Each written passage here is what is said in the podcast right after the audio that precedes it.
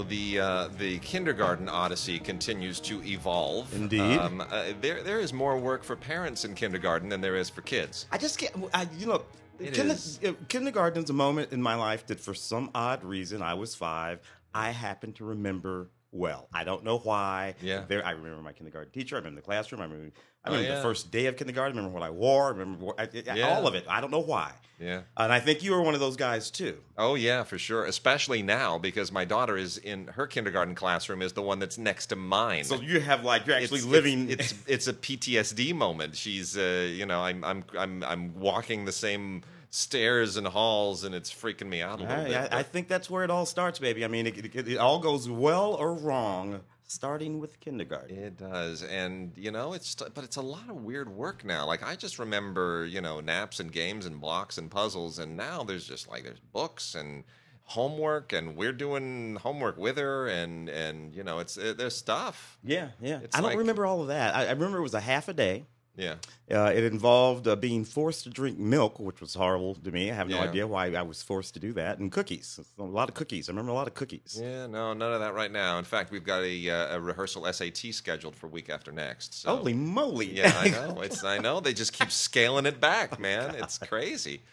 Yeah, but we got her ready. She's gonna be good. She's gonna yeah, she's gonna get a sixteen hundred. I'm sure of it.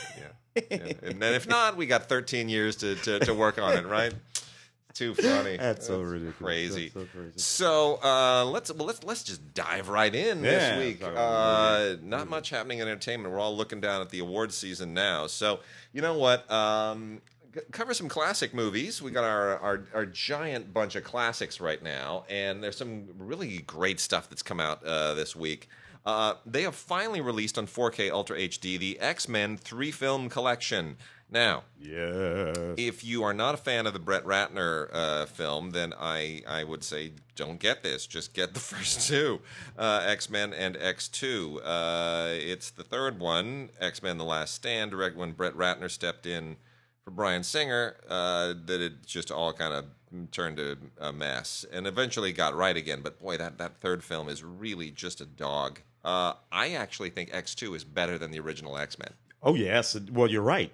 It is. It is, Yeah, yeah, yeah. far and away. Yeah. It's coherent for one thing. The original X Men. I'm sorry, that movie goes flat out goofy in the third act. that's where it was. It just it kind of loses it at the end. It's Yeah. great. It's great for about ninety minutes, Yeah. and then it just kind of starts you fumbling things. Know where it is, and they and they figure, you know what, we'll fix it in, this, in the next movie, and they Yeah, did. and they did, they did. But anyway, uh, it's great. In case you forgot, you know there are a lot of people in uh, in the uh, the first three X Men films that kind of went away later. Halle Berry being one of them. Mm-hmm. By the way, you remember she was once part of the X Men, and Uh, Rebecca It Romijn. no, yeah, no, exactly. Not Stamos. Oh, you know, whatever. whatever she was, Rebecca Romijn. At the time, At the time, uh, yeah, she My was God. before she was replaced by uh, Jennifer Uh, Lawrence. Lawrence, yeah, So perfect weird. replaces. But you know what? Rebecca Romijn and that little blue, whatever the, with the little blue stickies. Yeah.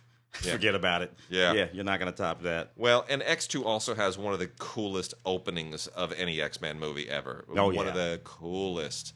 So, uh, you know, that, that right there in the White House and all that. That's just that's just a fabulous sequence. Dramatic. Uh, so anyway, lots of uh, you know good extras on here that you've probably already seen. The audio commentaries, and behind the scenes stuff. This isn't new. These aren't new extras, but being able to see the movies in 4K, Fox did a really good job. They did a really really good job. Uh, you know, this is uh, CGI seems to take a leap every generation, and it's taken a leap even since what they were doing in these films. But it's still really top notch, and especially in 4K, and the audio is great. It's a it's a lot of fun. So uh, 4K three disc set uh, for the um, or three film set on Ultra HD 4K uh, from Fox. It's nice. It's slim. It's in a single keep case. You get definitely going to want to get this. Uh, be great for the holidays too. May even bring that one back. Uh, the, the original Barbershop movie, believe it or not, was 2002. Isn't that crazy? Isn't that insane? Unbelievable. Uh, uh, in this movie, uh, believe it or not, I mean, it, it has become iconic. Uh, a lot of folks in this movie, for one thing, obviously Ice Cube, uh, uh, yeah, yeah, Anthony Anderson, Cedric the Entertainer, uh, who now I think is just Cedric or something. I, and, and I'm also going to go out on a limb and say Barbershop 2 better than better Barbershop. than Barbershop, yeah, Yeah, yeah. because a it has it has that great flashback s- stuff. Because they they dressed up. I mean, it's really smart because Cedric is dressed up older than he actually is. Yeah. you're able to do those civil rights era flashbacks. Yeah, and, and, and a- have him play his actual age. and yeah. it's kind of Godfather two ish in a way, right? yeah, You suddenly which, which was Tim Story knew. you you yeah of course you you you get into this Kevin back- Rodney Sullivan. you do this flashback backstory that now makes the whole the whole two film saga even richer, and you understand the characters better. And it's just, and he except he didn't have to hire Robert De Niro to play the young Cedric. Uh, but between the two, of course, is Beauty Shop, Queen Yeah. Latifah's movie, Yeah. which is funny because you know Queen Latifah and all those girls are in Barbershop too. Yeah. Uh, so so, so, uh, you know these movies all together now uh, make up a little iconic, tr- you know, treasure trove They do. of of sort of iconic American films Yeah. that are very very very funny. Um, uh, these uh, special edition DVDs, well, Barbershop is a special edition. Uh, DVD uh, with all sorts of special features on it, including audio commentaries by Tim Story and the producer. Beauty Shop is just a DVD um, um, uh, with a few uh, special features on it too, including a featurette, and then Barbershop 2, also a special edition, again, with uh, cast video commentaries from Cedric the Entertainer and a whole bunch of other people. Neat. Kind of wish that Tim Story had not gone on to do that uh, Fantastic Four movie. You, you, you, I know why he did. Yeah. Paycheck. You Yeah. can't turn it down. Yeah. Marvel says, hey, here, we want to do Fantastic Four. Why would you not do that? I get it. But at the same time, um, I kind of I kind of wanted him to do more, you know, to Yeah. go in the art film, more personal films. It's an interesting thing, and and yeah, you go, he went for the money. People He went for forget. the money. People hate that movie, that Fantastic Four movie. Yeah. People forget that that movie made a ridiculous amount of money. And it's better than the, Yeah, than the and it- reboot. It's better than the reboot. that yeah, that reboot was dreadful. so you know, it's very strange sort of circumstance. Yeah. So also on 4K, we got a couple of Punisher movies. Now, The Punisher has become uh, quite a bit of a minor success on Netflix as a spin-off from Daredevil, and uh, and the you know the the, the Defenders uh, universe, but. Um, we've had Punishers in the movies before, and uh, we've got The Punisher and Punisher Warzone out on 4K Ultra HD. Um, different actors playing the Punisher. Really interesting stuff. Now, Thomas Jane uh, plays the Punisher in The Punisher along with John Travolta. We're going to talk about Travolta uh, again in a moment. Very unfortunate thing. Um, the original Punisher. Look, I'm not a huge fan of the Punisher to begin with. Nah. It wasn't until Daredevil brought him in that I was like, now I understand this character. And they now we've created a you know they're like they, I think it, it's Dare what is it Daredevil season two Yeah. somewhere in the middle where he and basically there's an entire episode of Daredevil and the Punisher on the roof having an existential conversation about life and the meaning of life and morality and all this stuff and you just think that's kind of cool that's what you can do on streaming and netflix you can you can put two guys you can have an action series in which there's really no action and just these two heroes or these an anti-hero and a hero sitting on a roof talking to each other for an episode and i still want to see it The grand irony being that their perspectives being different, but it leaves them in the same place. It does, and see that's what made the writing so good. Uh, but in any case, that doesn't really find its way into the Thomas Jane Punisher, which is not a very good mo- uh, movie. Looks great. Uh, it's very dark, as you would expect. Um, Jane kind of doesn't. I love Thomas Jane as an actor, but it's you know Jonathan Hensleigh is a really really good director. Um, there's an audio commentary with Hensleigh that's interesting, but for whatever reason, you know, this just kind of misses the mark. Um, I was not always a great fan of Warzone, uh, Punisher Warzone, uh, which uh, stars Ray Stevenson uh, as, uh, uh, as as the Punisher. Um, different incar- incarnation. I didn't particularly like his take until I our, our good friend Luke uh, Thompson Mm, yeah, has a Luke, yeah. very Luke is working on a think piece, which I will not preempt. I'm not going to steal any of his thunder, but he's working on a really interesting think piece and a very interesting take on the Punisher films and the Punisher character. Where and he argues the Punisher Warzone is a bit of a, a minor masterpiece. Might he might take away the word minor. Anyway, I'll I'll, I'll repost that on our uh, on our Facebook page and um, and let everybody kind of get a gander at that when he's done with it. It's a very interesting idea, and he has forced me to sort of reconsider this film. So I'm not entirely yet convinced, but I want to read what he writes about it because again, he's more schooled in this character than I am. But there are it is very different. Let's just say Pu- Punisher Warzone is a different Punisher from what you get with the Thomas Jane film, and um, it's you know it, it it it again it's these are all individual directors and writers who are using these characters to as vehicles for different ideas. So it's all very interesting stuff. Interesting stuff indeed. Uh, Uncle Drew. Uh, Oh, my god! gosh. It is for on 4K Ultra. You know what? This movie was just so stupid funny. Uh, it, it, I mean, stupid pr- preceding funny. By Yeah. the way, and stupid meaning funny when it's stupid, and then it's Yeah. actually funny when it's funny. Uh, uh, Shaquille O'Neal and, uh, and uh, Chris Webber and a bunch of old NBA guys uh, dressed up like old men who were formerly NBA guys, uh, and they come in, you know, with this goofy kid playing this tournament, and it's just dumb. Uh, it- but it's funny, and it kind of gave a nice platform for these guys to do kind of what was going on in those barbershop movies Yeah. that we talked about. Uh, you know, from uh, you know, eighteen, almost twenty years ago now. Uh, look, I'm a sucker. I love Shaq. Yeah. I we used to go to as many Laker games as we could possibly afford. I am so honored that I saw the big guy play. Yeah, at his best. Relatively close. Yeah. Uh, he is a philanthropist. He is a businessman. He doesn't take himself too seriously. He is a larger than life man and a larger than life personality. I will see him do anything because he doesn't take himself too seriously. Shaq in Uncle Drew is hilarious. Mm. Oh, yeah. And everything else in this movie is actually quite a lot of fun too. Yeah. It's a silly movie that just, just knows it's out there to have fun. But Shaq done up like the old dude, I, I'm sorry. It's just I, fantastic. That's it. That, I'm done. It's funny. It's I'm fun. done. Uh, I'll- yeah, yeah, a lot of neat stuff on this uh, 4K Ultra DVD. Uh, deleted scenes, blah blah blah. Cool stuff. Got another 4K, big 4K bonanza this Mm. week. Uh, we got a ton of them still.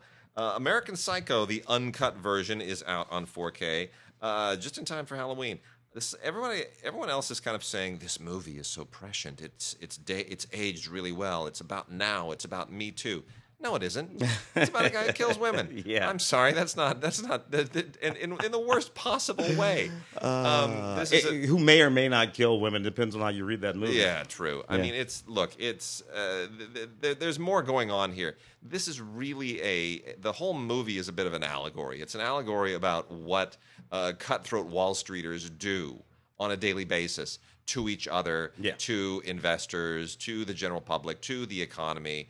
You know, there's a certain mindset that views money uh, not as a means to an end, barely an end in and of itself, but in this case, it's sport. Yeah. you know and that's and, and that's sort of the meditation here. Uh it, is the movie as good as the book? I don't know. I never read the book uh what what sort of does blow me away looking back on this is that reese witherspoon's in this movie Yeah. um but it was a, it was a controversial movie at the time. yeah Uh, who directed that? Mary was it Mary Harron? yes it was Uh, and uh, it was a controversial movie at the time. Uh, it, it, you know, and it had to do with the way people Because were reading partly- it, whether or not you were reading it literally or not. and also because a woman had directed it Yeah. who had some credibility with I Shot Andy Warhol and her other films as somebody who was able to capture a certain uh, feminist sentiment. If this had been directed by a man, it would have been a different film, and it would Oh, have yeah. been well, ridiculed to high to, yeah. high, to, uh, to Adrian, no end. Adrian Lyne wouldn't might have Yeah, been a, yeah, time, exactly.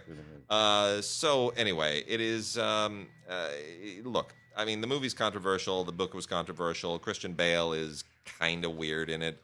Um, but uh, It's know, an interesting artifact. It doesn't hold up. Yeah, I agree. Uh, that doesn't hold up. That's all. Uh, the, the Seagull uh, adaptation of the Chekhov. Uh, to me, beautifully rendered. I really, really love this. What I love most about it was a Saoirse Ronan and Annette Bening, uh, playing opposite ends of the spectrum. Annette Bening, obviously, being the famous elderly actress.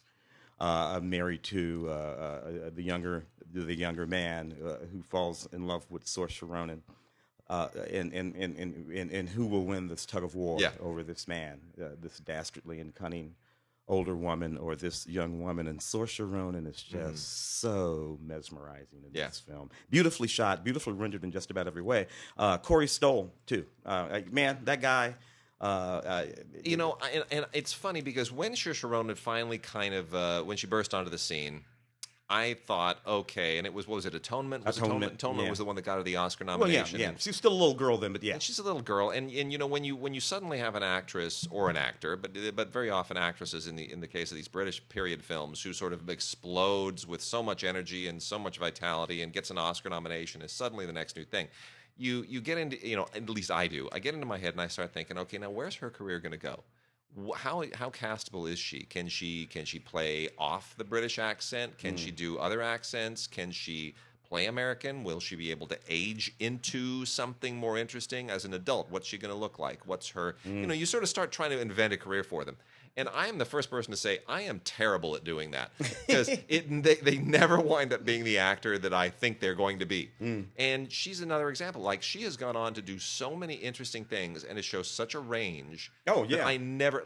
I mean, From from Hannah, a little crazy action thing she Yeah. did with Eric Bana. Yeah. Uh, to Lady Bird. Lady Bird. uh, You know, No, year- years see- ago. Brook, uh, uh, Brooklyn. Brooklyn. Uh, what- I the accent, not the accent. Yeah. Uh, you know, always luminous, and and she's absolutely extraordinary in this uh, in this uh, version of uh, of uh, the the uh, the Seagull. Um, special features include a Q and A with them at the Tribeca Film Festival, and a Q and A with Annette Bening and director Michael Mayer.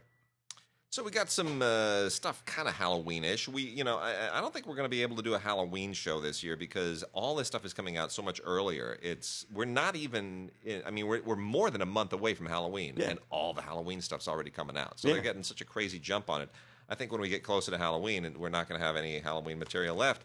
So um, maybe we'll do a special show anyway, and just you know, just play scary sounds. So Michael Winner uh, the guy who directed Death Wish, was a bit of a thing in the 70s. Michael Winner did a lot of genre films, and he was a you know he's a solid solid craftsman at the time. And this is one that really has probably never been given the the due its proper due. Um, Scream for Help, really really interesting movie, maybe one of his very very best. And it's yes, it's one of those you know um, woman in jeopardy movies that that has been criticized so much for you know like like Afraid of the Dark was one right with Audrey Hepburn and and uh, Alan Arkin that was one of the first ones and uh, certainly Psycho kind of goes in that as well. Halloween, which we'll talk about again in as well. Yeah, You know, a, a woman woman being chased by a psycho, and people are like, that is so exploitative. It's you know, it's it's just uh, it's reinforcing a stereotype. Well, unfortunately, it's a stereotype that is still too very real. Uh, every day in the news, we, we see these things. So the question to me is always: Is the movie exploiting that particular scenario, or does it have something interesting to say about it? Is it giving us insight that makes us more thoughtful about something that is an unfortunate daily reality? And I think Scream for Help does. I think Scream for Help is a lot smarter than anybody has uh, ever given it credit for being. This movie was made in 1984, and right kind of at the tail end of when Michael Winner's relevance was was going away. Uh, but it is um, uh, it, it it deals with a family situation. It's about a teenage girl who discovers that her stepfather is planning on killing her mother, and that makes it so much more interesting than than what this otherwise could have been.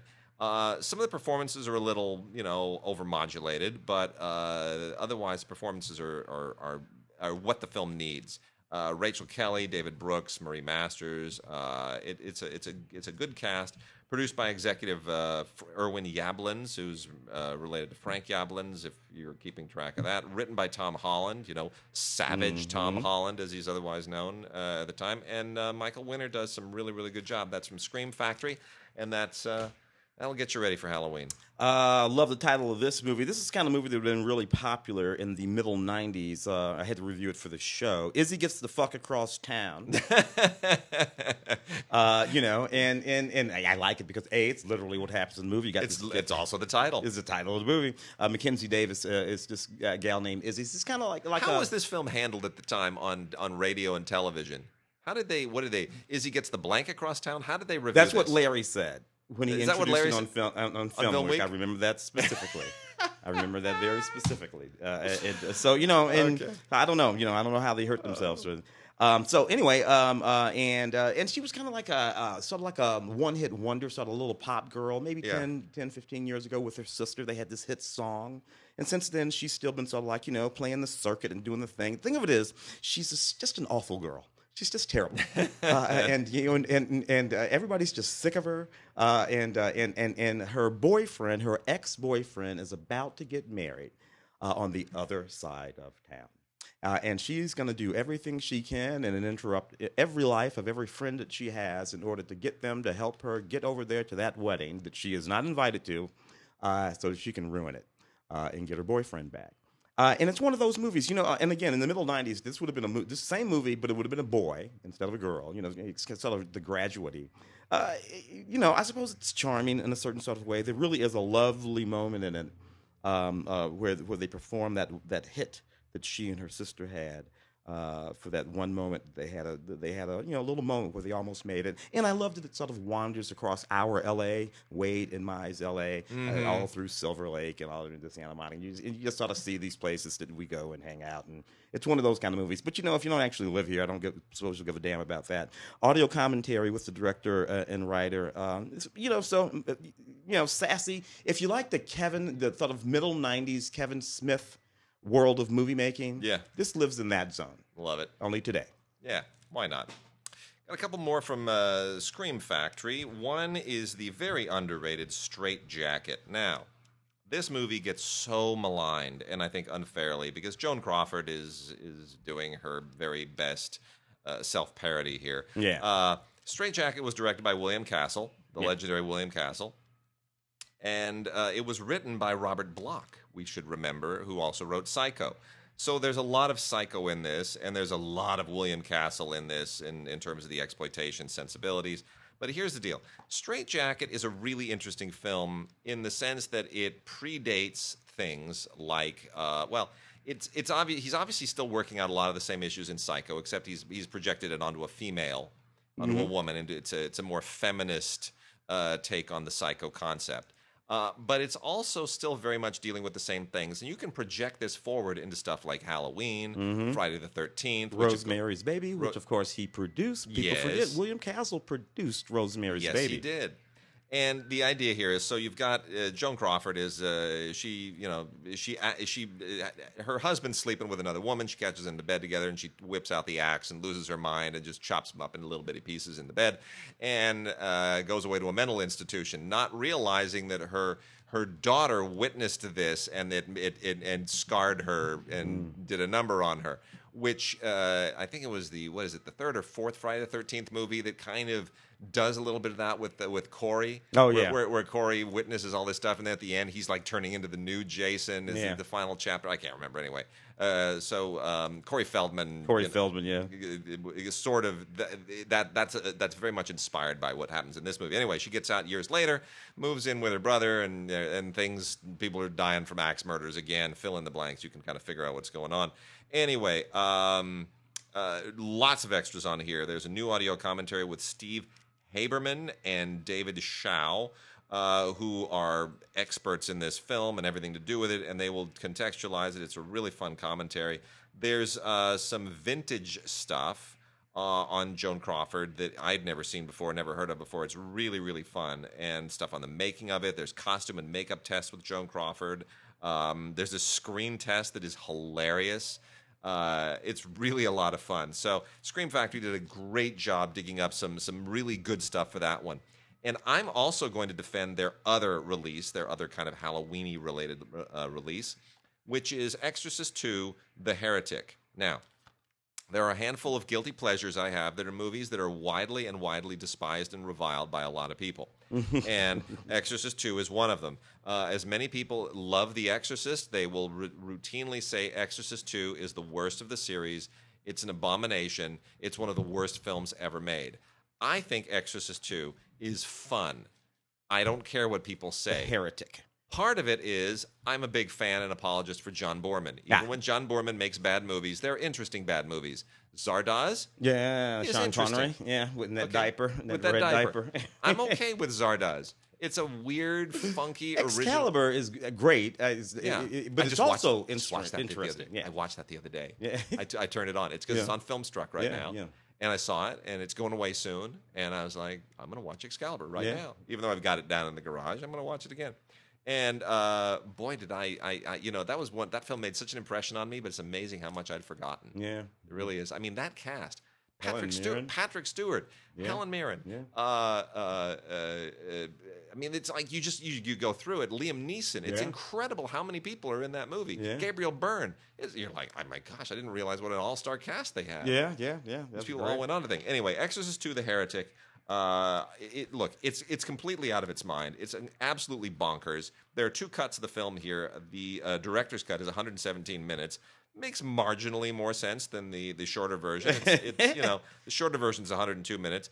Um, and they did a great job restoring all of this. Boorman does a commentary on the director's cut doesn't really make sense. He does try to justify the film a little bit. It's okay. He doesn't need to apologize for it. I'm going to tell him right now, John. Don't apologize for this film. you, you have nothing to apologize for. The film's cool. You just you, you went pure gut, pure id, and you just put it out there. You weren't trying to do The Exorcist all over again. You're trying to do something of your own. You do your own take on it. Uh, there was no reason for The Exorcist to even have a sequel. No. It didn't need a sequel. But they, they they had to try to go to that well one more time, and you know you took a swing at it, Yeah. and it was a brave swing at, at just saying let's just do this. Yeah, And it's I'm not like it's not it's not like he made they they, they did that again. You know, there's an Exorcist three. yeah Yeah, so I you know, know, so, So, he's good. You're good, John. Look, look. They, they even have a new inter- they, they have a, a new interview with Linda Blair, which is interesting, and some other little uh, tidbits on here.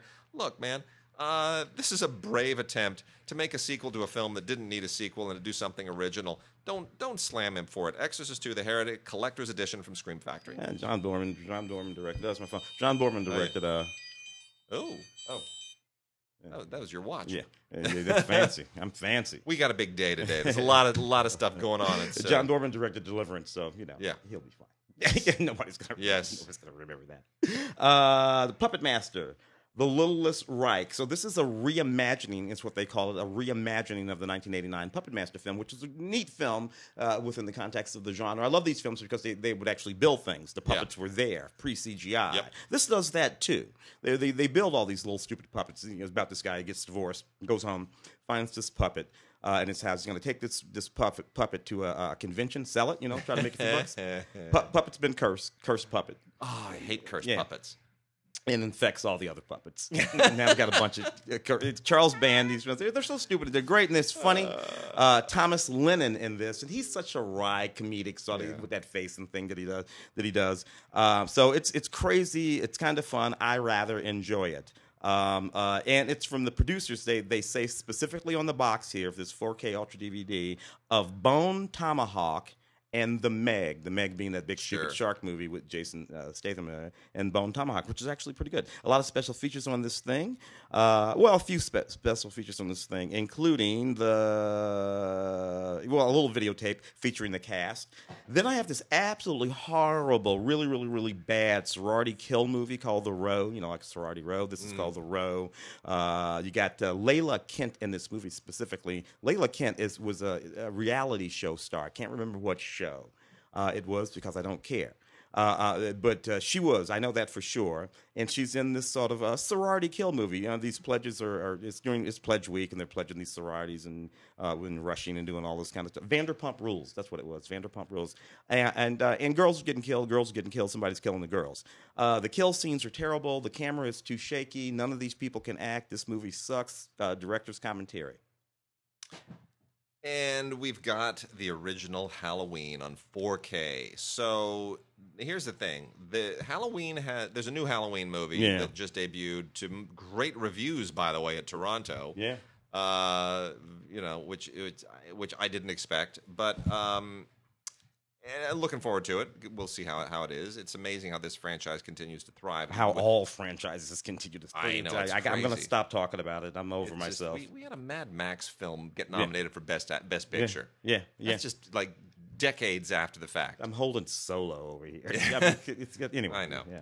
Anyway, the original Halloween finally gets the 4K treatment. Now, Halloween was the original low budget slasher film that started it all. And we got to remember Friday the 13th is a spin off from, from Halloween. The idea, Mm-hmm. hey, they made a movie with a guy with a mask running around killing people. We can, we can, let's get a ma- let's get a hockey mask. Yeah. That's even easier. We You don't need any. They, they, they realize you don't. You don't need any movie stars. You're going to kill all the kids in the movie. Yeah. And the guy under the mask can be damn near anybody. Yeah, that's it. It's smart. That's the way they do it. By the way, a little bit of trivia. Do do we remember what the mask is of? Uh, you I do. Yeah. Shall we tell them? Yes, let's tell them. You tell them. It's a it's a William Shatner Halloween mask painted Melted. white and melted. Just and melted just a little bit. Funny, he actually looks like the mask now. it's true, right? yeah. Yeah. It's like oh, it's his face. It became Uh, his face. so I just I just love that. I love the fact that, that you know the Shat finds his way everywhere Yeah. these days. I love him. So uh, anyway, the the original story of Michael Myers is actually psychologically really interesting. This is not just a relentless kill fest and exploitation film. There's a really interesting story here, and John Carpenter uh, is not often given enough credit for that. the the transfer is really interesting. They've they've gone out of their way to um, use everything that there is available in 4K to give the best possible look to a movie that didn't look that great originally. That was made with very little money. Uh, you know, not the best photography, low light, sharp light.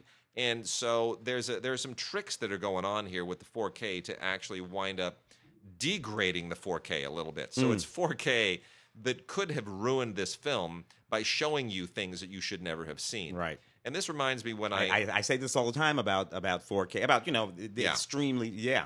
you have to you have to take the edge off a little bit sometimes. You can't go you can't push it all the way to what what it's capable of. I remember once I saw a 2K projection uh, at Warner Brothers, which was a demonstration at the time of uh, Robin Hood, the original Robin Hood, Adventures of Robin Hood, Errol Flynn, and uh, we had a discussion afterwards, you know, and and they said, look, we are we're we're doing 4K of everything. We master in 4K. We archive in 4K. Uh, because you can always make it take it down. You want to go, but when we project it, you know, like something like Robin Hood, you're going to project this in 2K, and we do have to take the edge off because otherwise, you're going to realize that they're chainmail, that those are just sweaters. Yeah. You're going to realize that those trees, Yeah. it's paper mache. Yeah. And all of that stuff, those cinematographers at the time understood the limitations of the film, Yeah. of the film stock. What and they understood what film would allow? film would allow. So I can get away with doing this, that, and the other thing. If you're a DP, if you're an art director, a set director, a production designer, costumer, you knew all working together on the same crew. You knew what the film would and would not reveal. Mm-hmm. And as now that we live in an era where we can go to the original negative and you can sharpen that stuff up to the point where you can reveal things that they didn't want to reveal, you've got to be responsible and honor their artistic vision. You have to think about it in the first place. You do. And a lot of times when they first started doing this, it was just all about, oh, it's going to be so sharp. And, and, and they Yeah. didn't know, never even occurred to them. You know, I think Vittorio Storaro wanted that to look like that. The first Blu-ray of Casablanca was terrible because they took the grain out. They thought, "Hey, we can get rid of the grain. Awesome." No, no, no. We want the grain. It's supposed to be there. You dumbasses. Oh Come gosh, on. oh so anyway, Halloween is a good example of people who understood that the we just because we have 4K, this movie should not be pushed all the way to, to what And- 4K is by, capable by of the doing. way, let, let me say that this should apply to to to cinematography uh, for films today in, in the first place. In other words, just because you can, I just shot a movie, shot at 4K. I don't want I, I, I'm, I don't want that movie ever to be seen projected at, at- in 4K. Not ever, not Yeah. ever. I, I want to make that movie look like it was shot on a film stock from about 1972. There you go. I want it to look like uh, Five Easy Pieces. Yep. Uh, which means that I don't that they and, and the 4K allows me to reduce and and and, and correct to that. But I don't ever want that movie to just live raw 4K. No. I don't want it to look like that. No. So that's, that's so bra- so bravo to uh, to the people over at Lionsgate for doing a really good job with uh, Halloween on 4K. And uh, good extras here. Uh, the audio commentary with John Carpenter and Jamie Lee Curtis. A couple of featurettes. One of them is you know 25 years later. Uh, and then some, you know, advertising stuff from TV and radio at the time, which is always really fun. This Yeah. the, the promo campaign for this movie at the time was really terrific. It's worth watching the TV spots and hearing the radio spots. Uh, we've also got Phantasm 3 and 4. Now, Phantasm 3 came 15 years after Phantasm 2 um, because Don Coscarelli realized I'm really not going to have much of a career doing anything else. So I might, I might as well. I've str- been trying to get other things going in 15 years. Hell with it. I'm the guy that made Phantasm. I'm going to make Phantasms until the day I I'll die. be the Phantasm gonna- guy. I'm just going to ride Phantasm as long as I can, as long as you know uh, the, the the the tall man lives. So uh, anyway, uh, there's getting the, the plot particulars of these movies are a little bit silly. Uh, there's audio commentary on both of these, and um, I'm gonna say Phantasm Three is actually a, a really interesting film. Phantasm Four is is, is kind of ri- ridiculously stupid. It, it gets into you know like uh, it, it, it just it changes the character uh, of the tall man played by Angus Scrimm, who also has really not he's never done anything else, has he? No. Angus Scrimm's just No, only ever his- been the that's, Tom. that's what he does. So so he kept Don Coscarelli employed, and Don Coscarelli kept him employed, and it worked out for them both. that's what he does. That's what he does. All right. So anyway, uh, yeah, this this gets into a this gets into a whole weird space time continuum thing that just uh, it it it's a little bit too apocalyptic and a little bit too. Uh, I don't know. It's just not Phantasm. Uh, but Phantasm Three is very much in the spirit of the first two, and uh, it's got a you know it's got a it's got a good low budget vibe to it. So um, yeah, why not? Phantasm. Both of those from Well Go on Blu-ray. First time they've been available on Blu-ray. Uh, it's worth checking out. Uh, I have a um, uh, Australian science fiction film, kind of a low budget Australian science fiction film called The Occupation. Uh, there has been an, an, an alien invasion. There's a small town, not exactly in the outback, but in, you know a smallish town Yeah. uh, that musters, musters together the forces to resist uh, the alien invasion. Um, and uh, you know this is all about that that that Aussie uh, grit and gumption uh, and how uh, it's going to be some uh, small town in the Australian near outback that saves us all from a bunch of crazy aliens. And I suppose that's cool. Uh, I can go with that. Um, uh, nevertheless, not a lot on this. It- the movie's kind of okay. A lot of CGI. I would have preferred it if they would have just, you know, put a bunch of guys in costumes. They do for a few, but a lot of CGI. Not exactly my thing. Blu-ray and DVD. Um, Superfly. Oh, the new one. Yeah, uh, Director X knocking off a new version of Superfly set it out of Atlanta and Harlem in the present day. I reviewed this on Film Week. You reviewed it on Film Week. You ra- you you rather liked it. I finally saw it, and I like it too. I am surprised at how much I like it because the the our obvious impulse is w- w- what are you possibly going to do? I remember when I first saw the the billboard for this, I thought, what are you doing? You're taking you're taking a, a film, and we talked about this previously when the, with the recent Blu-ray of the original Superfly. That you're talking about comparing Superfly to Shaft. One was independent, one was studio, one directed by father, one directed by the son, mm-hmm. representing uh, one is about a, you know a heroic cop figure, the other is about a an anti-hero mm-hmm. criminal. There's a really uh, a fascinating Dichotomy there. dichotomy you can there Just, you can just see it. and it belongs to a certain era. And my first thought was, okay, you're you're taking this film out of its context, out of its its era, out of its family dynamic, out of its uh, uh, business dynamic of the film industry at the time, indie studio, and you're just remaking it. What possible point is there going to be to a remake of this film in the here and now? I, I don't get it. You're, you're taking it away from its music. You're taking it, you know, It's, even in a different city. it's a different city. Like you're literally removing this thing from everything that made the original film relevant. So what are you possibly going to hope to do with it? I walked in so so cynical and so skeptical, and I was so impressed that they found a nugget in the film that I never really understood was there. They found something in the character that I'm not even sure the original film knew was there, but they were able to transform it and make it relevant in a really interesting way. It has a lot to say about ambition and wealth and um, and and morality and choices and family and crime And the- culture, and yeah. culture, and it takes minor characters from the original film and does some really interesting things with them, Mm-hmm. supporting characters. It changes them and it gives them a different, especially the cops. Right, it does some really interesting stuff, and, I, and I'm not going to give any of it away. But it really, they saw something in the original film that that matters in the here and now, and I give them all the credit in the world. Well, in, really in, in, in the um, you know in the in, the- in the midst of the uh, Me Too movement, there are Yep. a few things that they had to account Yes. for here. Yeah. That, you know, there were things that went on in that original Superfly, who was a pimp. Uh, uh, Yeah. uh, and uh, and his dynamic with women, uh, Yeah. his girlfriends, plural. Yeah. uh, that Which they he still has girlfriends here. Yeah, but these girlfriends know each other, and they and, and they think and they think each other are cute. Uh, and he's uh, and he uh, is uh, their boyfriend. Yeah. You know, he, he- hey, Yeah. you know, this works for us. Um, but and these are all sort of choices. There's a shower scene. Oh yeah, yeah, yeah. But you know, everybody's dirty. They had to take a shower. Um, uh, it's, it's so so so so this, so a lot of a lot of interesting things and interesting ways that they sort of account for all of this stuff Yeah. in this movie. Uh, digital DVD, not not uh, not uh, Blu-ray. it, huh? it is on Blu-ray. They It were is? not. They were not able to send it to Ah, us okay, on. Blu-ray. Okay. Yeah, yeah. uh, you want to go there? Shall I? Yeah, we got one more Halloweeny thing. Uh, Universal Classic Monsters, the complete 30 film collection. So, Universal was originally the brand that you know made monster movies. We all know that. If, if you know anything about film history, you know that they that's what Mm-hmm. Dracula, they the did. Mummy, oh the yeah, werewolf guy. Frankenstein, yada yada, all that stuff.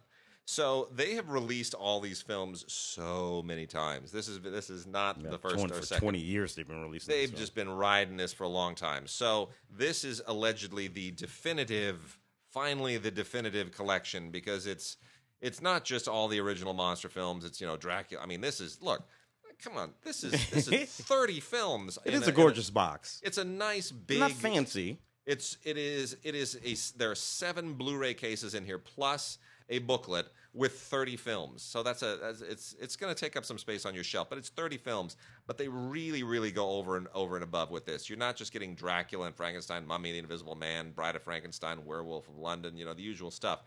You're getting things like Son of Frankenstein, Dracula's Daughter, The Mummy's Hand, The Invisible Woman, The Mummy's Tomb, The Invisible Man's Revenge, House of Frankenstein, The Mummy's Curse, uh, She Wolf of London. I mean, it, it really, and eventually they, eventually, as the people, the curators over there at Universal, they're sitting there, they're, they're thinking, yeah, why not? Okay, we'll just throw Abbott and Costello gonna- meet oh God, Frankenstein. say. Abbott and Costello meet the Invisible Man. uh, Abbott and Costello meet the Mummy. They throw those on there too. So you got Which three. is which is really great because you know what? Those could make up a set all by themselves. sure, they could. You know. So uh, you got it all. All all thirty monstery movies, uh, all jammed in here with documentaries. You even as as they have always included on every release of Dracula, you get the uh, the Spanish language version from 1931 that was shot Ah, back to back with it. Yeah. They shot on the same set, right? Yeah, yeah, You know, yeah, they would they'd shoot, shoot the one, and then they'd leave and go home, and then the Spanish crew would come in and they'd shoot, and it, you know, they it, it's really and it's not And it's, a better movie, by it's the a way. better movie. I was yeah. glad you said it. Uh, and lots of commentaries, and uh, it's just it's really fun. So, and the collectible booklet. However, most of these Blu-ray transfers are not necessarily better than what came before. They just decided to finally consolidate everything into a single set. It is possible that you might re- uh, wind up with um, a copy of Revenge of the Creature that is flawed. If you do, there is a replacement program, and you just have to email USHE Consumer Relations at visionmediamgmt.com. Uh, to get an updated disc. So, uh, just as a warning, if you get this and you wind up with one of the flawed manufacturing discs for The Creature Walks Among Us, I don't really, it's not a very good movie. You'll never watch it anyway. Yeah. But if you're a completist, um, USHE for Universal Stu- uh, Studios Home Entertainment, USHE Consumer Relations at Vision Media and then MGMT abbreviation for management.com. Uh, and they'll send you a new disc. So not to worry, they're taking care of you. Uh, let's see. Uh, got myself a little science fiction film here called Watch the Sky from Breaking Glass. It's just a little. It's just a little. It's a, it's a neat little family film. These kids go out uh, to take some amateur video of uh, of some stuff in the sky, and they capture something that they're not supposed to capture. Before they know it, uh, Men in Black and, uh, and and and little green men, not actually little green men, but uh, but you know people who might be from outer space. Uh, in the sort of traditional way, just sort of you know with those heads and the eyes and that kind of stuff, come looking for them. Um, and I got to tell you, as uh, little neat family films go, this one sort of sort of holds up. It's, it's the kind of thing that you would have, I don't know, uh, watched on television uh, on the Sci-Fi Channel or something like that. Uh, cute little movie. Uh, Watch the Sky. Not much on it. Bonus feature: one photo gallery. So we've got a, a bunch of interesting stuff from Arrow, and uh, most of it Arrow releasing, but also the you know the art film line uh, Arrow Academy, which is a separate thing. We always have to point out Arrow Academy, really interesting Arrow Academy film. But the uh, the five from the five regular ones from from Arrow are just really great old exploitation uh, schlocky films that all have a little bit of a a little bit of an extra special sheen to them. Uh, I am uh, I am an I am oddly compelled by. I don't want to say I like it, but I'm oddly compelled by the Pajama Girl case. Partly because it spells pajama with a Y, the French style, P Y J A M A. So it is. It, it almost makes me want to pronounce it as uh, the Pajama Girl case. uh, and it starts to sound like uh, like Clouseau or something. Anyway, the this is what's the correct way to pronounce giallo? We always have listeners that will Giallo. write. I always say Giallo. Yes, it anyway. No, what do I you always say? say giallo, and people correct me and go, no, it's giallo. Giallo. I don't know. I don't yeah, know. yeah. Anyway, so uh, Bad Italian horror movies. this is kind of this is a um okay so let me let me let me back up a little bit again so th- as far as giallo films are concerned this is a really really strange arty uh, unusual entry in the uh, in in the in the the genre as it were um, the director uh, Flavio Mogherini. Not one that I'm overly familiar with. I've seen a couple of his other films. They're usually terrible. All takes place in uh, Australia, and the the idea here is that they find uh, there's a woman who's been killed. I won't tell you how she's been killed. It's rather ugly, um, but she she's identifiable primarily because she was dressed in these pajamas, these yellow pajamas and uh, Ray Milland has to come out of retirement to try to employ all of his ace detective skills to somehow work backwards and solve this case. And where it goes is not necessarily very logical, dis- because which is weird because apparently there was a real life incident that inspired this, and and they don't seem to hew very well closely to it but it goes in places I never would have expected it to go. So I, I find this a really really interesting movie. It's got a great score to it as well. Um, it it's it, it at times very uncomfortable to watch, but it's really just so creatively done. Uh, more so than I would normally expect for this genre. It really stands apart. Uh, the Pajama Girl case and tons of extras on here, uh, interviews and you know whatnot. It's just really really fantastic. Uh, the baby. That tells you right there. A movie called The Baby is going to be absolutely horrifying. The the tagline, I love the tagline. What goes on in this nursery isn't for kids. So, 1972, you're coming out of, you know, Rosemary's Baby a few years earlier. So, you know, everybody's afraid of babies. So, why not? Uh, you know, let's let's just do another one. And it's it really it's a, it's a takeoff on that. It's it, but it it it- not in a really ridiculous well okay the the, the the joke here is that the baby in question is a 21 year old man so it's you know that's the that's the, the the twist it's not literally it's a he's he's 21 years old but he's a baby in his mind and anyway it's it's it's it's rather it's bizarre and weird and uh, intentionally funny and uh, unintentionally horrifying, or maybe it's the other way around. I can't keep track of it. Anyway, total psychedelic movie from the 1970s. Uh, actually, really more funny than anything else. Directed by Ted Post, who kind of specialized in these particular films. You know, Ted Post also did Beneath the Planet of the Apes and Magnum Force, right? So, I mean, he's he, he's kind of yeah, he- he's a, he's a legit director who could make some really weird stuff. Uh, the other, last three here, Dario Argento's Deep Red is a horrible movie. I'm gonna just I'm gonna say it's out from Arrow. It's a cult film. A lot of people really like this. I am not a huge fan of Dario Argento. I think this is easily one of his worst films. I don't think this is at all. Remake of uh, Suspiria. Y- is, uh, it's just coming our way. oh uh, the re- yes that was also at Toronto. Yeah. Yeah. Uh, yeah, but in the, in the case of Deep Red, this is just you know, it's too gory for me. It's just too bloody. It's too, too gory. They're It's just too too self conscious about all of its stuff it's doing. Uh, Day of the Jackal. Yeah. is- there's that's that's really cool. Uh, Day of the Jackal is a terrific film. And uh, directed in 1971 by Frederick Forsyth, uh, based on the uh, Frederick Forsyth bestseller, uh, and uh, beautifully directed by Fred Zinnemann, who of course did you know uh, From Here to Eternity, the the uh, and, and High Noon, and a lot of a lot of other great great movies. So um, and it all ta- basically is about the uh, 1962 starts with this attempt on the life of Charles de Gaulle, and from there it just goes into some really really interesting. Um, uh, political thriller directions that you just don't see coming. It's really a sharp film. Still works, still holds up, and uh, largely, I would have to say, because of the Kenneth Ross screenplay. And Kenneth Ross is not a guy who's known far and wide for writing great screenplays. And then the last one is Horrors of Malformed Men. Which is a romance, isn't that weird? Of a title like that, you would you would you would think something other. But no, this is a um, this is by Teruo Ishii, who is who's uh, what what would be the uh, the the uh, the equi- Japanese equivalent of giallo, whatever it is. That's oh yeah, yeah, yeah, yeah.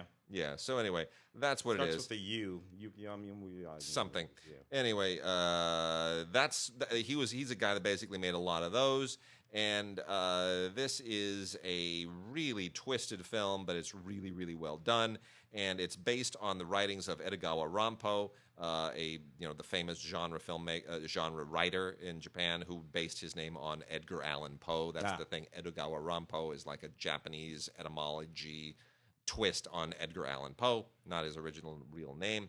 Um, but uh, this film was actually really scandalous at the time. It's uh, it's very very well done. Not usually my genre. It goes. It's a little edgy for me uh, in places where I wish it weren't edgy. But nonetheless, Teruo Ishii is a very skilled uh, kind of exploitation genre director, and uh, uh, you know what? I mean, you know, any any movie about somebody who who escapes from an asylum, you're already good. You're mm. good to go. So that's that's the root of this movie. Mal- Horrors of Malformed Men. Lots of extras on here, including two commentaries um, with Japanese cinema experts Tom Mes and Mark Schilling. Very very interesting. And then there's a uh, a video interview called Malformed Movies with Toei exploitation movie screenwriter Masahiro Kakefuda, and he gives you all the background on Toei and this genre and who how these films you know were able to make money and how they got made, and it's pretty interesting. Mm, interesting stuff. Uh, Saving Faith is a faith based film about the necessity to save a woman named Faith. Yeah. Okay, I, I guess I guess that's Yeah. Anyway, yeah, and it is. It's a faith-based film. This is this woman. Her name is Faith. She runs a um, theater. Bank is going to foreclose. Her wacky uncle pulls together a bunch of his old friends who are in the music business to throw a charity concert to save Faith. Uh, or her theater, anyway. A- anyway, um, it, it's also obvious that it's uh, that it feels just like a you know an anvil on your face. It's what it feels like. It's just all so you know. And Yeah. and I'm like, really? We're just gonna we're gonna we're gonna we're gonna sit right on top of it, are we? And they're like, yeah, we're gonna sit right on top of it. and they do. And here comes Vince Gill and and uh, uh, Amy Grant and the Gatlin brothers, all sort of face, but you know, and they and they perform these beautiful songs, and that's all lovely, and the music's nice, and okay, All right, good deal. Uh, oh, the last one from Arrow. Here's the one. So here's Arrow Academy. The Arrow Academy film is The Hired Hand. If you've never seen The Hired Hand, I gotta highly recommend this. So The Hired Hand was Peter Fonda's directing debut. Uh, he had done Easy Rider. This was uh, you know 19, about 1971, and he he was he was becoming an icon. Yeah. But he went to a genre that his father was known for. Right. He went to a genre that Henry Fonda had known for. He went and made a western for his directing debut, and it's a really interesting western. It's a it's one of those revisionist westerns that we're getting at the end of the 60s and the and beginning of the 70s.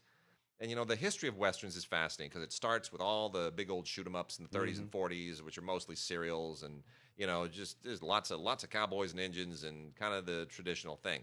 And then it gets into an interesting place in the 50s and 60s. Henry Hathaway and John Ford start giving us these really very existential, metaphysical westerns that mm-hmm. are sort of meditations on the American frontier and how it disappeared. And these are guys who were old enough to remember when the frontier was subsumed by the you know the industrial revolution and and cities and suddenly it went away mm. uh, and by the late 60s and the early 70s we're getting westerns that are symbolic we're, mm. we're getting into that revisionist western oh, thing oh, Little Big Man. yeah. And the hired hand is one of those uh, about a guy who basically abandons his his family to go and just kind of you know explore and be a part of the wide open plains. And Which, of course, it's a metaphor about his own dad. exactly. The whole thing Oh, it is. it on. is. There's so much. There's so much going on, man. it's so is so much going on and then he comes back to his family to to basically get to know the daughter that he you know never knew and never really got to know and and and to do right by his wife and it's a it's a fascinating fascinating story it's beautifully made it's it's sad that Peter Fonda never really kind of pushed his filmmaking career any further because it could have been so interesting. And the thing is, this was shot by Vilmos Zsigmond just uh, six years before he won his Oscar for uh, Close Encounters. And Zsigmond is one of the all-time geniuses with natural light. He's right up Vilmos, of course, shot uh, Easy Rider. Yes, and, and, and he's just so it's he's so brilliant in this, and the, the, the, it's, it just looks so beautiful. Zsigmond, it, it's closer to what Zsigmond did for um uh, for the Cimino film, Heaven Can Wait, Oh, Or, uh, yeah. not Heaven Can Wait, Uh, uh, uh, Heaven's Gate. Heaven's Gate. Thank Yeah. you.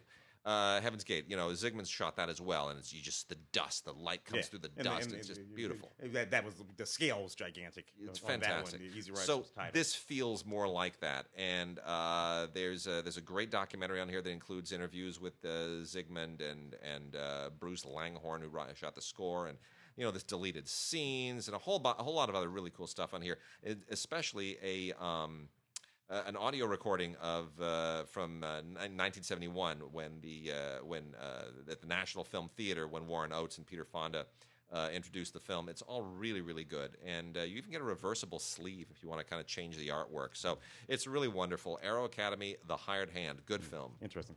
Uh, in case people don't remember or don't know, Easy Rider, also a Western, Latter day Western. Pay It attention. is. It's a Western. It so is with Toni Basil in it, Oh, yeah, and she's naked in a, in a, in a, in a Which is great, by the way. psycho sequence. Um, I got a Ramaa Mosley film here. Uh, I happen to know Ramaa Mosley, wonderful little director. Directed a movie called The Brass Teapot a few years ago. This is That's called right. Lost Child. yeah.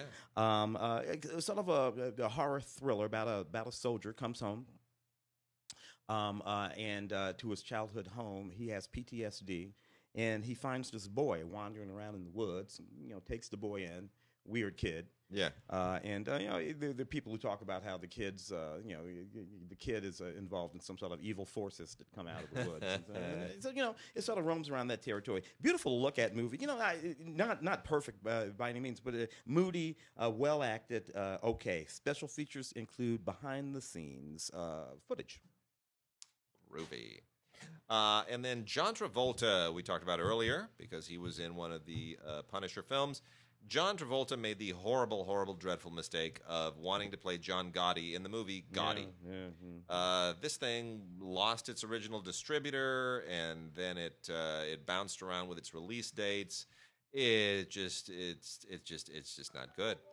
Just not good. Yeah. I, I, I, at, some at one point, it was said that this the worst movie of the year, and then that uh, that Kevin um, Spacey movie came along, and they said that was the worst movie Yeah. of the year. Eh, this is just unfortunate. It's it it's a well-intentioned biopic of John Gotti, but it winds up doing exactly what it never should have done, which is um, turning him into an icon and a hero, and nobody needs that. Yeah. Uh, I, it, it doesn't mean to. It's just the way that it's made. It winds up doing that, and part of that is that, that Travolta's performance isn't very good. Uh, it's not modulated correctly. They never should have put such a familiar actor in the in the part. Um, there's a lot to say about John Gotti, but it, it needs context, and this film simply doesn't have it. It's on Blu-ray and digital if you're interested, but uh, you know I, I can't recommend this. This is just one of the most misbegotten films of the year. Yeah, man, oh man, oh man. Uh, Timothy Chalamet, who of course made his wonderful debut in the in, in, in that film uh, uh, last year, uh, the, the one with uh, you know, where Yeah. and all that kind of. Yeah, Anyway, yeah. L- uh, call me by your name. Call me by your name, Thank you. Yeah. Uh, uh, and, and Hot Summer Nights. I wish I liked this movie more than I did. Um, it's but it's fairly standard at the end of the day. Uh, set in the '80s, Cape Cod. Kid goes to uh, Cape Cod uh, to hang out with people who are really out of his class, and uh, you know, takes up selling weed uh, to all the uh, sort of rich people and some of the gangsters in the town. Gets in over his head, has a little love affair with a cute girl, and I don't know. It's all incredibly ordinary at the end of the day. Um, uh, so that you know that, that's that's what I have to say about that. Special features, uh, including audio commentary with the director and um, yeah, a, a featurette. Yeah. And we've got a big fistful of criterions this week. Uh, so the here's where it starts. Uh, I got a couple from foreign directors, a Hollywood classic of old and a Hollywood classic of new. Uh, let's get the foreign stuff out of the way here first. First of all, uh, Olivier Assayas, who has slowly worked his way to becoming one of the most beloved directors in the world, um, made a film in 1994 called Cold Water. Now, it was released here under the French title L'eau froide. Uh, but uh, Criterion is releasing it as Cold Water in its director approved edition. Uh, 95 sizzling minutes. This is where it all really kind of begins. And it's semi autobiographical, takes place in the 1970s uh, when Assayas was growing up in Paris. And it's, uh, it's a story of just teen lovers and uh, rebellion and a little bit uh, kind of uh, James Deany rebel without a cause stuff.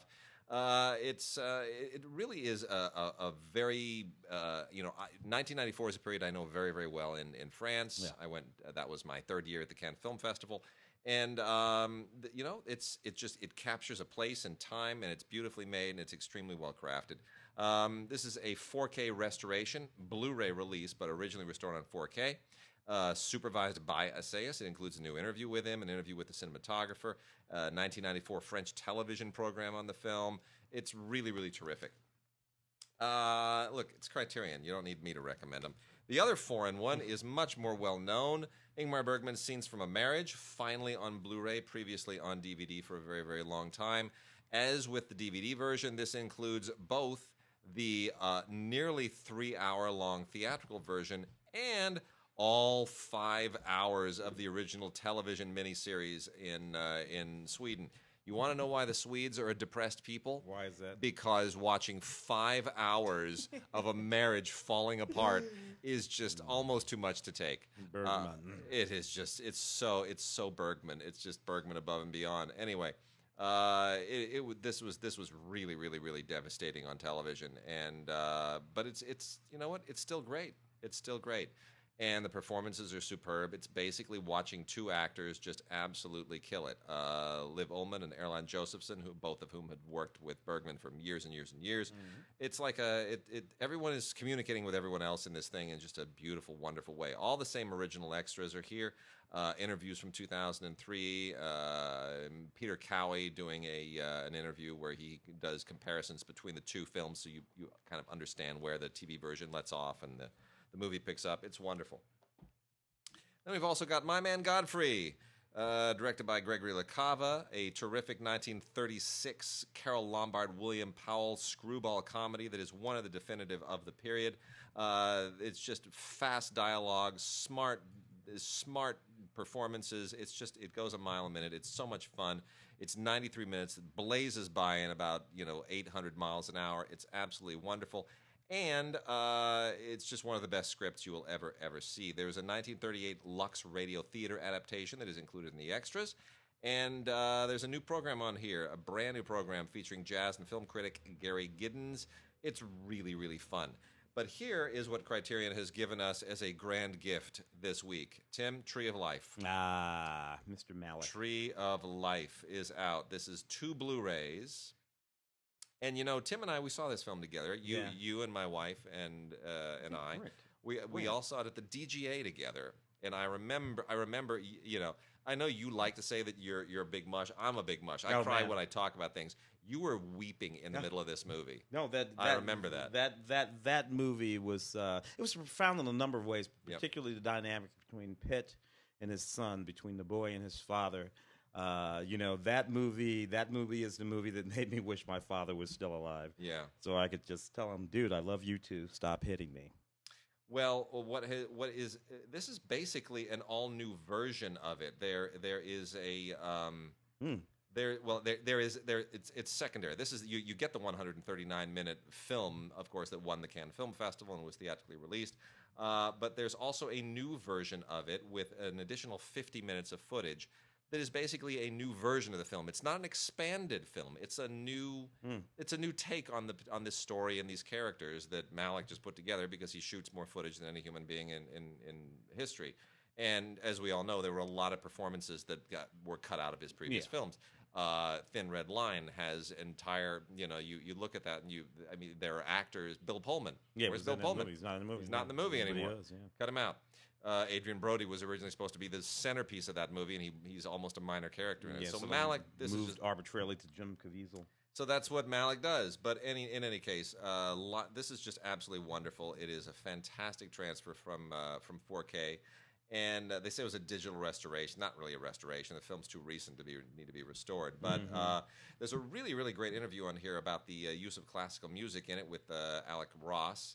And uh, it's you know uh, there's a, a 2011 documentary on it and some wonderful stuff, new interviews. It's just great. Tree of Life in two different versions from Criterion. Mm, well, shall I do a little Jess Franco? Yeah, here? a little of the- these anyway. let's do Jess Uh, thank you for letting me do these, Jess Franco. Um, uh, Jess Franco makes movies uh, about uh, warrior barbarian chicks in like uh, bikinis, sort of leather, feather, or, or fur bikinis, that kind of stuff. Um, the first one here, um, uh, Diamonds of Kilimanjaro.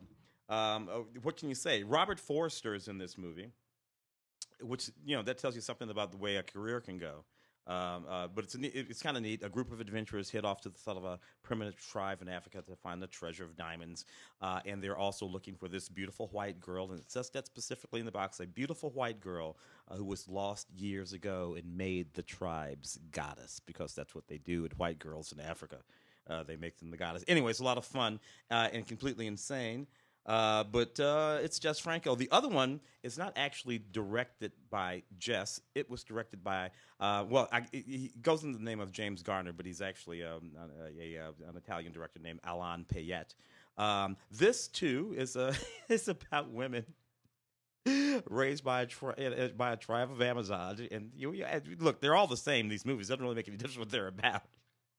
The point of it is, it's going to be some really, really cute girls in tiny little furry bikinis running around, fighting like warriors, and kicking ass and taking names. I used to make fun of Jess Franco, and I can't do it anymore because you know what? He was gainfully employed for Yeah. years and made more movies than Yeah. almost anybody else who's uh, ever worked in any industry. So I, I can't fault him. Made a movie every 20 minutes, pretty much all the same movie. Can't fault him. Uh, I got a few from the Warner Archive collection here. One on DVD R, and the other two on Blu-ray. They are all manufacture on demand. Uh, the Playboy and the Peasant is the one that's on DVD R. This is an old MGM film based on a short story uh, that is, eh, you know, this is late 30s. Uh, late 30s period. It is. Um, it's it's fine. It kind of dates a little bit. Um, it's uh, I don't want to say it's like the the the the uh, the Prince and the Pauper, but it kind of is. It's sort of one of those you know comparisons of class and uh, you know the scullery maid and and the uh, all the people who have all the they sort of fulfill all these roles that we see in things like uh, Downton Abbey and Yeah. upstairs downstairs and you know, it it, it, it meant to sort of give uh, Depression era audiences something to look at, see themselves in, something to hope for. Um, it's it's an okay film, um, based on uh, based on the uh, 1936 Austrian film Catherine the Last as well. Um, uh, so you know, it's uh, it's fine. You know, you're watching this basically for for just the kind of nostalgia of the period. Um, the two Blu-rays, the ones I really, really want to talk about. The uh, the Naked and the Dead is an old Technicolor Oh, yeah. uh, melodrama war film. Uh, what I love about this is they went and they took a, a chunk of the old poster, the original poster, and they built that onto the artwork for the cover. Oh, so it's using the, and this is what was really interesting. They used to do this a lot at the time. So the title of the film plays into the tagline. The, the name of the film is The Naked and the Dead. But the tagline, which they adjust to the top, is the bigness and the boldness of the, The naked, naked and, and the, the dead. dead. It's fantastic. It's great. That's clever. It's so clever. It's really, really fantastic. This was an RKO film directed by Raoul Walsh, who, of course, did many great macho movies and uh, and and war films. And uh, it's based on a Norman Mailer novel. Uh, screenplay by, let me point out, uh, my old film school uh, instructor, my first instructor in film school, Yeah. co-wrote, co-wrote the screenplay. Terry Sanders with Oh. his uh, with his late brother Denis. Oh. Uh, so Terry Sanders co-wrote this and co-adapted it. Terry would go on to win an Academy Award for a short film and has done many fine documentaries.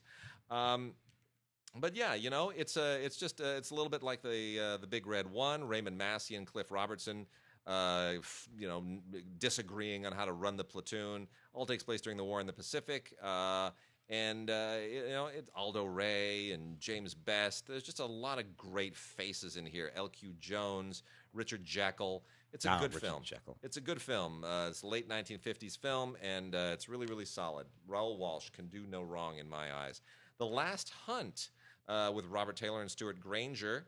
Uh, I have a funny Stewart Granger story as well. Uh, this is a western. Uh, it's perfectly serviceable western, beautifully shot, wonderful, wonderful um, uh, cinema, uh, Technicolor uh, cinemascope uh, cinematography. Very nicely done. Uh, Robert Taylor, not necessarily my favorite actor. Uh, Stewart Granger. I, uh, here's my Stewart Granger story. So when I was a, an usher at the National Theater once, I remember Stewart Granger uh, coming up to the um, uh, the manager of the theater and basically trying to get in free. and and, uh, and it was a very awkward conversation. The uh, y- you know the manager said, "Yes, how can I help you?" And he said, "Well, I'd, uh, I'd like to come and see the movie," which was his way of saying, "I'm I'm a star. You're supposed to let me in free. You're Yeah. supposed to give me privilege." And he said, "Well, you can buy a ticket." And then I can let you in ahead of the line. And I was like, oh, Which is actually pretty nice. which is I guess pretty nice, but it's still I don't know if I would have had the the the cojones to sort of you know Yeah. talk to Stewart Granger that way. I'm not sure the manager even knew who Stewart Granger was. Yeah. Uh, he knew he was somebody, but in any case, uh, so there you go. Um, the, this was all shot in uh, Custer State Park in North Dakota, and uh, you know it's. Uh, it's, it's a western. What do you want? Uh, it's got all kinds of Native Americans played by people who aren't Native American, but it's perfectly it's perfectly enjoyable. It's just beautifully shot. It's not a great film, but it's really all about the photography, and the Blu-ray does a great job of it. What are you gonna do? What are you gonna do? What are you gonna do? Uh, Solo, a Star Wars story, which is about three quarters of a pretty good movie, three quarters of a pretty good western. He ain't Harrison Ford. But he's no Harrison Ford. He's Ford. no Harrison He, he, Ford. the, the weird thing is, uh, all of these people are by measure actually physically smaller and less. Oh, not just imposing, but um, uh, they, they they physically don't have the stature of the Right. people that they're playing. Yeah. So you know, Donald Glover here playing uh, Lando Calrissian, Billy Yeah. Williams. Billy Williams like six foot two. Yeah. Played, played Gale Sayers and Brian. Right, so, yeah, I you know. yeah. uh, uh, uh, Donald Glover's like you know, you know, you're five feet tall or something. Yeah. I don't know, whatever. But it's Yeah, ridiculous. it's- it's the same, thing with Aaron. Aaron you know, he's, he's a perfectly nice guy and everything with the chin, the jaw, and all. He's like five ten. Yeah. Harrison Ford's six four. Yeah. And you can feel the literal actual weight not there with these guys. And then there's the way they play it uh, in this movie. Yeah. I, I don't like these guys. I like, I love my, you know, Yeah, my, my, I hear you. these, but the, but these characters here in this movie, I don't like this guy. None of these people would be friends with him. So- Chewbacca is okay. Uh, but, well, you know, but you yeah. know, no. You just put a guy in a suit. Yeah. Here's here's kind of my fundamental problem with this is you you're building this film around things that were hinted at in Star Wars previously. Mm. And what was fun when you hear them talking about all this stuff that happened, you know, previously. Remember Chewie when we did this and that and the other thing? Oh yeah, the, you know, the, the, the, with the what's it run, Yeah. which becomes the centerpiece of Yeah, this thing. they're, they're, they're, they're, Yeah. something in, in, in Yeah. two parsecs or something. Yeah, and and that's fun because we fill that in with our imagination. Mm-hmm. It's a secondhand kind of shorthand that they're using with each other, and you're like, and you, and you feel like they're kind of winking at you. Now we are literally filling in all the blanks. Mm-hmm. Yeah. So now I can't watch Star Wars and hear those references without thinking Would of this movie. to think about something that's not particularly engaging in this I movie. I don't really appreciate that. Yeah, didn't need it. You know, So- look, uh, one but good the chase, scene, the, the, but yeah. the the uh, the, uh, the Train, the, the ro- the train, train, yeah. rocket kind of thing, That's yeah. a great sequence. Uh, That's a great sequence. Uh, uh, Ultra D, uh, Ultra 4K HD Blu-ray, eight deleted scenes, uh, director's roundtable, uh, becoming a droid, into the all kinds of stuff on this on the Blu-ray uh, for you to check out and get behind the movie if you happen to be a super fan of the Star Wars uh, series. Uh, from Flicker Alley, we have another great Blu-ray. It's a classic noir, "The Man Who Cheated Himself." Uh, this is a this is one of the the this is one of those great noirs that just um, kind of disappears because there are so many noirs that are loaded with stars. We we tend to kind of focus on everything that has Bogart or uh, or, or Cagney or whoever it might be. Uh, but this is a this is a really really terrific one. Uh, shot in on on location in San Francisco, and just lots of just really you know Lee J. Cobb just kills it as a homicide detective, and great twists and turns in this thing. Uh, this was one of those perfect Warner Brothers noirs from the late noir period in 1950. Um, so it's getting it's getting a little bit less uh, Chandler and a little more Kane, Ah. if that makes sense. Yes, yes, but yes, anyway, it's a great movie. Um, wonderful restoration from the uh, UCLA Film and Television Archives, part part of the Film Noir Foundation series through Flicker Alley. You got to get it. Uh, it's got a bunch of uh, extras on it as well, mostly trailers and featurettes, and then a souvenir booklet. But it's a really good Blu-ray. Mm, neat. Uh, as we approach Halloween, here's a pretty decent little movie, Found Footage 3D. This is a neat little horror film. I like the sort of conceit of this horror film. So you have these people, and what they're about to do is uh, do the first found footage film, horror film, made from all 3D images, right? Yep. Uh, so it's a fake film, uh, uh, a found footage film shot on 3D. They hire this guy to shoot the behind the scenes of their making of this found footage film. So you got a found footage film with a guy making a documentary about the found footage film in 3D, right? Yep. In the guy's documentary, his behind the scenes documentary, an evil spirit starts to show up and kill the people making the found footage film. So you've got this sort of like ultra meta layered little thing going on here, a 3D film with found footage, and then th- this found footage, you got this guy who's killing the people making that film uh, because this guy is making the behind the scenes. Anyway, it's kind of it, yeah, it's like that. Um, it's actually kind of fun. What's neat is this: 3D retro glasses are included in this Blu-ray pack. And it also says no 3D glasses are necessary to watch these films. So I think that's they give you the glasses until you don't actually need them. Uh, it's it's it's kind of neat. Commentary with the director Steven DeGennaro and a couple of the producers. It is fun though. Check it out. Found footage, 3D. And uh, then we got a couple of uh, a little more in the magical supernatural realm. A couple of Blu-rays. Demi Moore's The Seventh Sign. I don't remember liking anything about this movie, Yeah. and it's um, it was kind of in that that late '80s moment when she, you know, the it, like it's we're around Ghost at this time too, and she's got she's sort of in she's got such star power she could do anything, and for some reason she decided to do this, and uh, I, I don't know, it's one of those it's one of those supernatural apocalypse movies that just doesn't really hang together. Um, Carl Schultz directed it. Don't I don't even remember who Carl Schultz was. Uh, Ted Field, who you know was was one of the producers on it. Robert Cort. I mean, a lot of people who were kind of figures from that time. Yeah. Uh, there's a you know a few extras on here. Uh, yeah, Yeah, it, it has, in fact, oddly become something of a cult classic I don't know among why. people who like those sort of, you know, I remembered at the time. and I just Rosemary's Babies kind of things like that. What I liked about it was Demi Moore was cute as hell. I was much more favorably inclined toward a movie that everyone else also hated, Hocus Pocus, which is out in a uh, Yeah. an anniversary edition now. Uh, look, the only thing I like about Hocus Pocus is it, this is a little bit like uh, Charmed on television, Mm-hmm. except it has uh, three actresses who are more experienced, two of them much less attractive, Yeah. and better actresses. Uh, Bette Midler, young, Sarah- young, young Sarah Jessica Parker. young Sarah Jessica Parker, along with Bette Midler and Kathleen Najimy, uh, all done up, just kind of doing the. Uh, Doing a really, they're just chewing the scenery as witches. It's it, it- this was a Disney film, and it was meant to be overboard and, and silly, and uh, you know the, the trying to these women are trying to sort of get their youth back, casting spells, and and you know it, whatever. It's fine. You're watching. You're basically watching this for three actresses just uh, just chewing the scenery, and most most of that is Bette Midler because Bette Midler acts so infrequently at the time when this movie is made that she just she she puts about five movies worth of performance into it. Anyway, this comes with a whole bunch of extras on it, um, mostly kind deleted scenes and trivia, and you know, uh, there's a cast and crew commentary which is all kind of edited together, storyboards, and the original 1993 featurette. But it's still a fun film. Yeah, I, like they made another one. It was a Hocus Pocus too.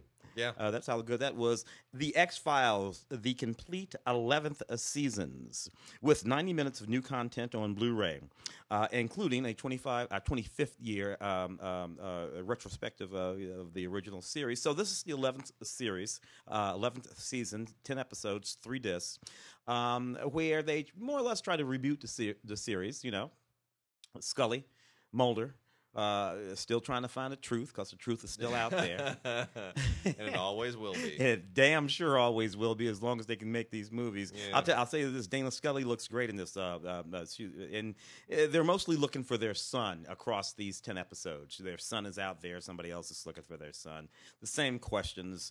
Uh, uh, it, there are a few moments across these ten that are really, really funny two or three episodes that, that really were interesting to me. One or two episodes which sort of tied some things up. That, that went back to those earlier seasons and spoke to some stuff what I thought was pretty neat. All in all, was it necessary to do a complete 11th season of The X Files? No, no, No. it was not. No. No. no, it was not. But there it is for you anyway. Uh, 90 minutes of uh, new content on the Blu ray. Uh, so we got a couple from CBS and Paramount. Uh, the fourth season of NCIS New Orleans. Can't believe that's made it to a fourth season, but uh, you know we were just talking about him today, weren't we, Tim? Oh, my goodness. Yes, Scott, Bakula. Yeah. Scott Bakula. I man forgot who- about that one. He just anch- we know we were talking about all the shows with Yeah. Scott Bakula. Just yeah. plug him Go into one show. Quantum Leap, Enterprise. I forgot all- about this one with the New Orleans He action. just yeah. you plug him into a show and somehow it becomes viable. So we wanted to do a new NCIS. Who, uh, what TV actor has not worked in uh, in a minute and a half? Scott Bakula. Plug him in. Next thing you have a show. Uh, but you know what? It's it's just like all the rest of them, except it has New Orleans as a backdrop, and they throw do a lot of special New Orleans stuff in it. Anyway, fourth season, just like all the others. This is the one I don't get. Uh, Dynasty. They rebooted Dynasty. Twenty-two episodes, Yeah. season one, with Grant Show playing Blake Harrington. yeah, Grant Okay. from the original Melrose Melrose Place. Place. So uh, Grant's lost his looks a little bit, but he looks kind of like John Forsythe Yeah. after he lost his looks. After he lost his looks, yeah, yeah. So uh, I guess we need we need this again. Do No, we? No, No, we don't. No, we don't. we don't. Okay. No, anyway, doesn't really work. I, I, I- was actually surprised this even existed when this when this showed up in, in the mail. I was like, they rebooted Dynasty. Yeah, How did I not know that? Yeah. Well, you know want- they rebooted Dallas a few years ago. well, they That- extended they it. It wasn't. extended it, yeah, it wasn't a reboot. It was. it It was. it It was the new generation, and then Yeah. Larry Hagman had the temerity to go and die on it. Yeah, and they were like, "Oh, he screwed it." Yeah. Larry. Um, Gifted, the complete first season. I watched this uh, season of, of Gifted. Uh, Gifted is um, uh, includes characters from the uh, from the X Men universe, uh, and generally speaking, it's about this family who finds out that their kids have mutant abilities. Or they're, they're, we're just beginning to find out that we live in a world where people have mutant abilities, and, and those organizations start to, to crop up, uh, run by the government, who have to gather together these mutants. And this family, uh, headed by a guy who runs one of those organizations, finds out that their two children have these abilities and have to go on the run. You know, this was an okay series, uh, uh, arcing toward the young, I think um, uh, rather than toward uh, more adult um, entertainment uh, inclined um, uh, superhero watchers. But I, I, thought it was pretty cool. I rather enjoyed it. Uh, this is a three disc set uh, with the entire complete first season. So, Midsomer Murders, series 20.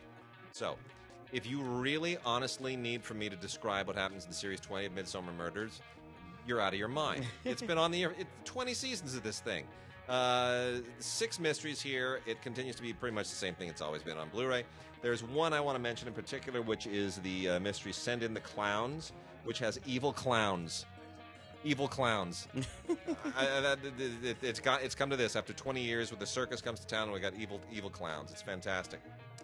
And then uh, also want to make quick mention before we run out of time of uh, DC's Legends of Tomorrow, the complete third season, which is great because it has a great old fabulous uh, crossover episode with Flash and Supergirl and Arrow. Yeah, uh, it's, it's, the, it's, the, it's this epic. It's this epic one that I it's it, it's really good. And Legends somehow, of Tomorrow has got to be the dumbest among. These. It's a series. dumb show, but that crossover Which that crossover is great. It, yeah. So uh, that's terrific. And um, I guess with that, we are done. So, uh, Mark, we should point out. Yes. Mark is coming back to town. Yes. Mark just got a job.